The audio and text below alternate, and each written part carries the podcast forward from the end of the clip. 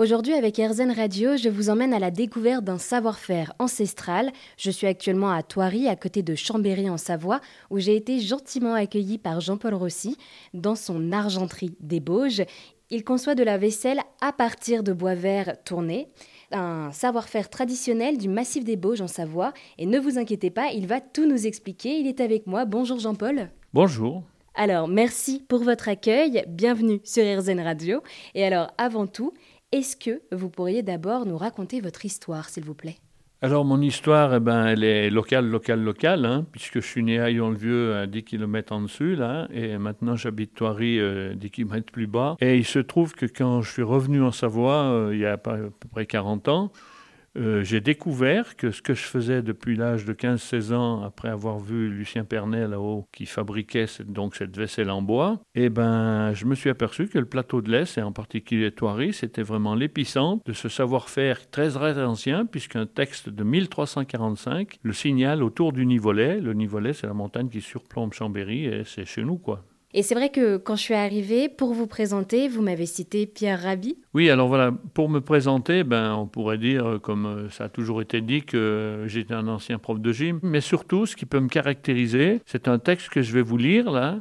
C'est un texte que j'avais en moi depuis, depuis, depuis que je suis gamin hein, et que j'ai découvert il y a une dizaine d'années. Il a été formulé par Pierre Rabhi et c'est ce que je vais vous lire maintenant. Désormais, la plus haute, la plus belle performance que devra réaliser l'humanité, sera de répondre à ses besoins vitaux avec les moyens les plus simples et les plus sains. Cultiver son jardin ou s'adonner à n'importe quelle activité créatrice d'autonomie sera considéré comme un acte politique, un acte de légitime résistance à la dépendance et à l'asservissement de la personne humaine. Et alors, euh, donc vous parlez de ce savoir-faire ancestral, de cette vaisselle tournée à partir du bois vert. Est-ce que vous pourriez euh, nous expliquer ce que c'est pour celles et ceux qui ne connaissent pas, s'il vous plaît?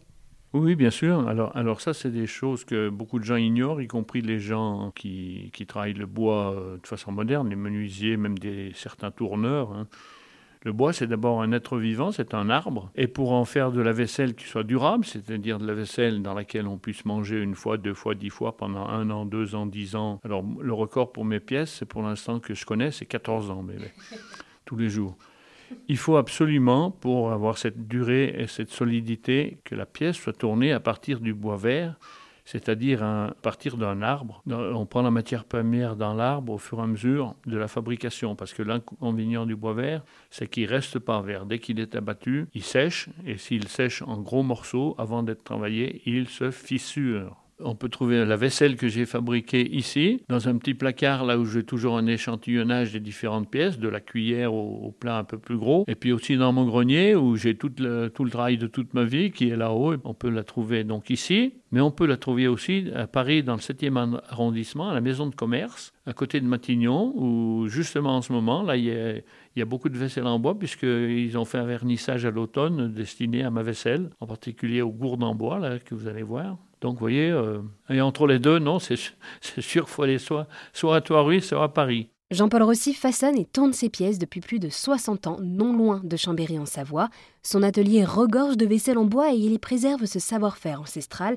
Il est donc jattier ou écuelier et il s'appuie sur une tour à perche pour sculpter et tourner ses pochons, ses bols, ses cuillères ou encore ses louches en bois.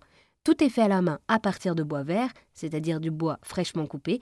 Et durant quelques semaines, nous allons d'ailleurs retrouver Jean-Paul Rossi pour qu'il nous raconte son histoire et nous présente ce savoir-faire. Pour en savoir plus, restez avec nous sur RZN Radio.